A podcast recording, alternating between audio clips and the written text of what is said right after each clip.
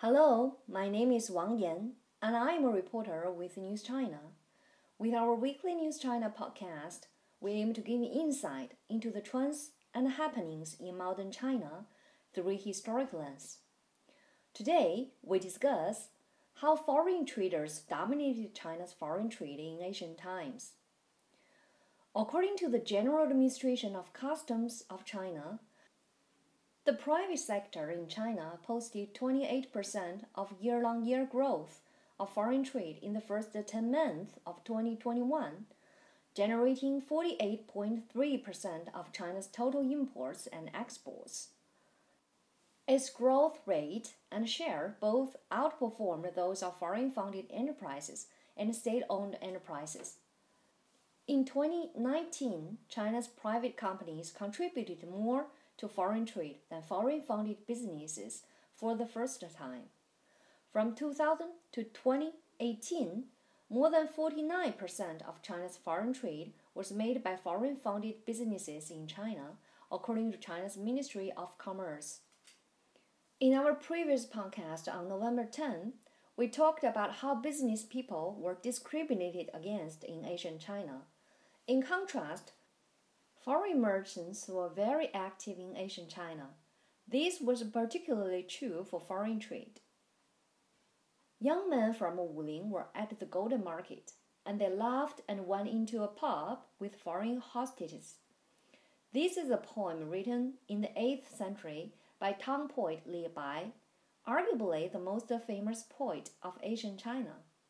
Wuling was in the suburbs of today's Xianyang, Shaanxi province which was the former capital of the short lived Qin dynasty in the late 3rd century BCE.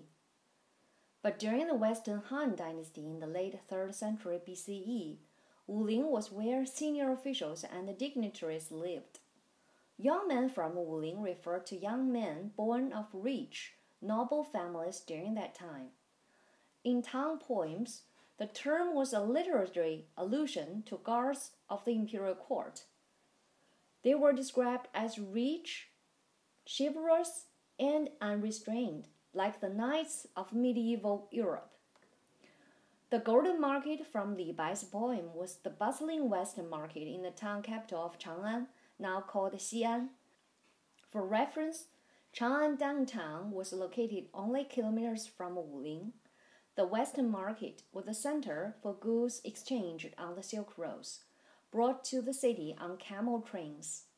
The other major Chang'an market was the Eastern Market, where high end customer goods were sold. Both markets were open only in the afternoon.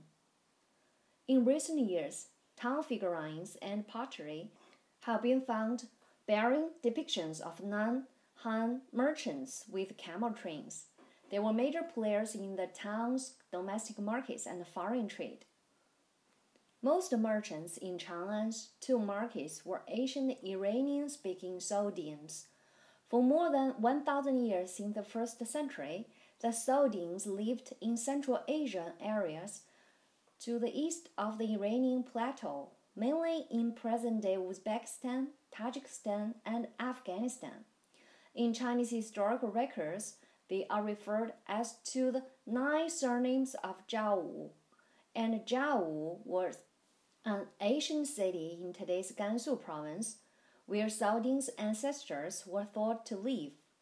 Sogdian's surnames are common among Chinese today, such as Shi, An, Kang, and Cao. Sogdians were very successful business people. They did not build political regimes or states. Instead, they sought to maximize commercial interests under the aegis of the strong and prosperous Han and Tang dynasties, as well as in bordering Turkic kingdoms. A rich Sogdian businessman could run a caravan employing thousands of people. Their families built well connected networks along the Silk Road to help secure their passage. They often spoke several languages. In recent years, Sogdian tombs were discovered in Shanxi and Henan provinces. For example, in 2000, the tomb of An Jia, a wealthy Sogdian businessman, was unearthed in Xi'an. An Jia died at 62 years old in the year 579, when China's north was controlled by the Northern Zhou, a kingdom ruled by Xianbei people. The Northern Zhou government made him chief of the settlement where he and other foreigners lived. Near the tombs, remains of houses of worship for Middle Eastern religions have also been found, such as Manichaeism and Zoroastrianism, as well as synagogues. In addition, foreign business people, mainly Sogdians, used merchandise from the Silk Road as collateral to borrow money within their family networks. It was an early form of credit, a financial tool that facilitated their expanding trade. Official records in the 11th century described Sogdians as adept at business and willing to go anywhere for business. As Sogdians were thought to prioritize business above family connections and have no political ambitions, rulers of the Sui and Tang dynasties from the 6th to 10th centuries and neighboring Turkic kingdoms deemed the group safe to hold office. Some Sogdians were appointed as senior officials. By contrast, Han business people were restricted. While sword and steel were monopolized by the throne, other profitable trades along the Silk Road, such as silk and jewels, were mainly controlled by foreign dealers. Also, Han business people did not have access to credit like their Sogdian peers. The policy of leaving trade to foreign dealers aimed to encourage domestic agriculture in China's imperial dynasties. But the Tang was nearly taken down by two Sogdians with strong political ambitions. In the early 8th century, An Lushan was born to a Turkic mother. She remarried a Sogdian general a few years later, and the family lived in a Sogdian settlement in today's Liaoning province in China's northeast. His childhood friend Shi Siming was also Sogdian. An Lushan could speak Chinese and nine other languages, and the two men served as interpreters and mediators for the Tang border customs office. During that time, the Tang established nine military theaters along its border area. Generals leading the theaters gradually had their power expanded to control both political and military affairs in their jurisdictions. An Lushan later became the most powerful among them, as he headed three theaters. Shi Siming also became a senior military officer for the Tang. They were both deeply trusted by Emperor Xuanzong, but in 755, An and Shi led a rebellion lasting eight years that severely weakened the Tang. The Sogdians' influence also declined after the dynasty quashed the rebellion. China's market economy and cultural development peaked during the Song dynasty from the early 10th century to late 13th century. The Song included the northern Song based in today's Henan province and the southern Song mainly ruling the area south of the Yangtze River. A very famous painting titled Along the River During the Qingming Festival from the early 12th century by artist Zhang Zeduan captures bustling market scenes in the capital Kaifeng during the last years of the Northern Song. Part of the Song's prosperity is attributed to relaxing restrictions on business in place during the time. Also, there were no walls or gates between residential communities, and curfews were lifted. These changes made interaction much easier. In the painting, there are shops and pubs along the river and peddlers touting their wares. In 2018, the TV series Minglan centered on a love story set in the Northern Song. The heroine, Sheng Minglan, is a foodie. When she was unhappy, her husband would buy her favorite snacks or take her out to dinner in the evening to cheer her up. Does this mean that private sector was now discriminated against during the Northern Song as it had been previously? Who were the main groups engaged in business in the Northern Song capital Kaifeng as depicted in the famous scroll?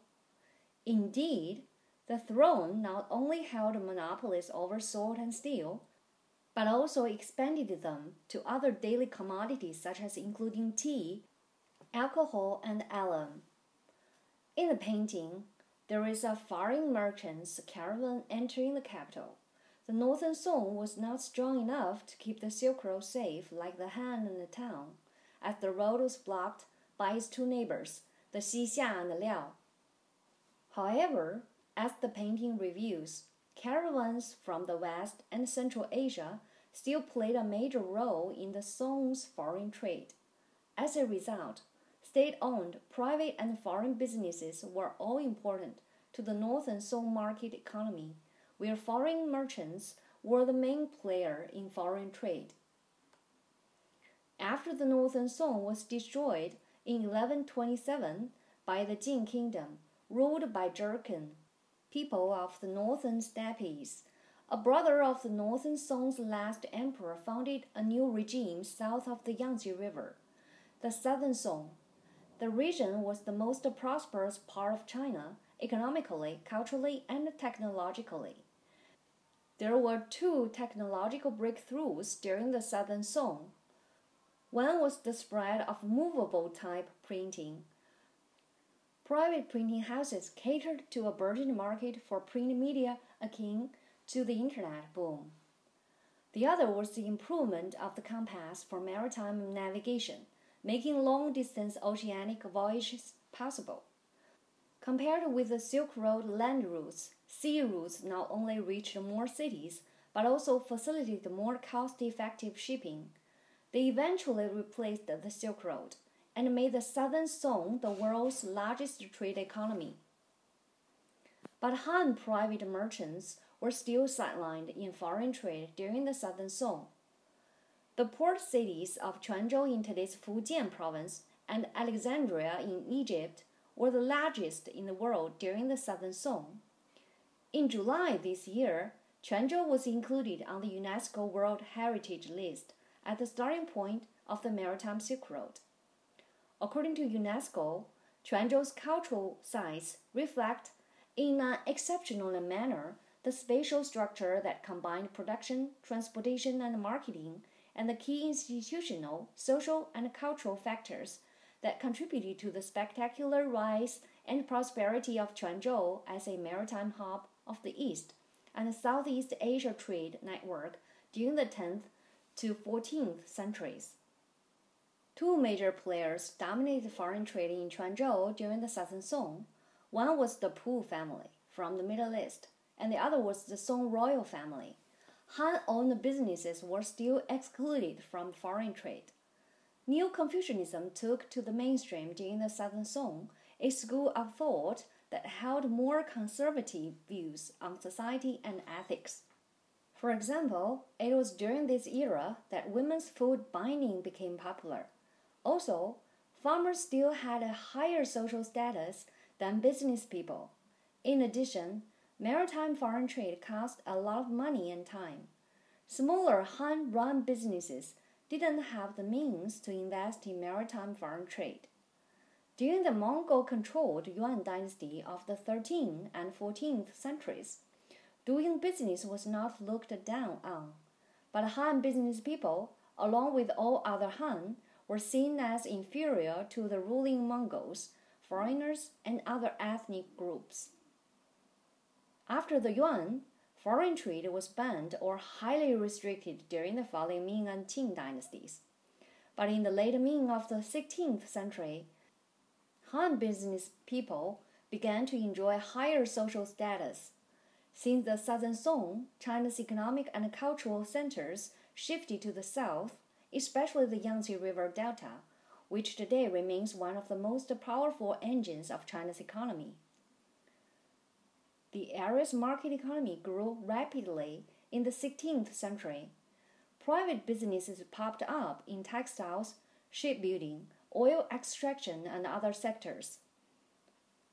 Even scholars who failed the imperial exam were enticed by the business world.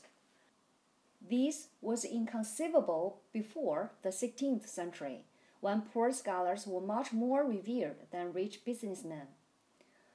Despite the improved social status of business people, agriculture was still the top priority for the Ming and Qing dynasties, and passing the imperial exam was still a much better choice for scholars than business. When foreign trade was highly restricted and doing business was not respected, China's market economy developed very slowly. However, during this time, the market economy was booming in the West, which would set the stage for the coming age of exploration and industrial revolution. That is the end of our, our podcast. Thank you to our writer Song Yiming, editor and translator Li Jia, and copy editor JT. We hope you enjoyed it, and thank you for listening. See you next week.